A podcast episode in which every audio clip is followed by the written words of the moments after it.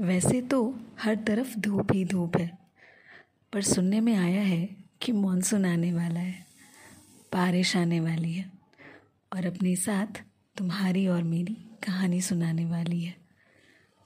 तुम्हें याद है कैसे हम घंटों बैठकर बातें किया करते थे इस बारिश में, मानो जैसे ये हमारी बातें सुनने के लिए ही आया हो।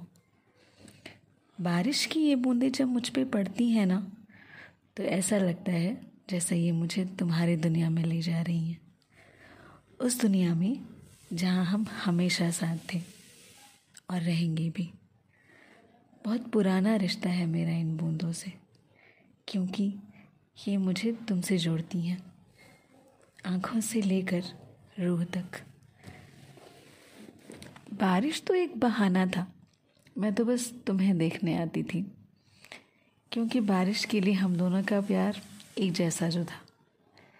कि आज भी तुम्हें बारिश पसंद है और उन बूंदों से खेलना जिन्हें हम मोती कहा करते थे। क्या तुम आज भी छत की मेड़ पर बैठकर वैसे ही भीगते हो? क्या तुम्हें मैं याद हूँ?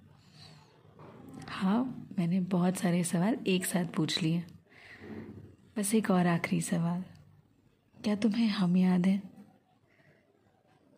खैर छोड़ो, ये मॉनसून भी ना बहुत बुरा है, हमेशा मुझे तुम्हारे करीब ले आता है, पर सिर्फ मेरे ख्यालों में। हकीकत में तो हम मीलों दूर है ना, क्योंकि ये ज़िंदगी हमने चुनी है एक दूसरे की भलाई के लिए।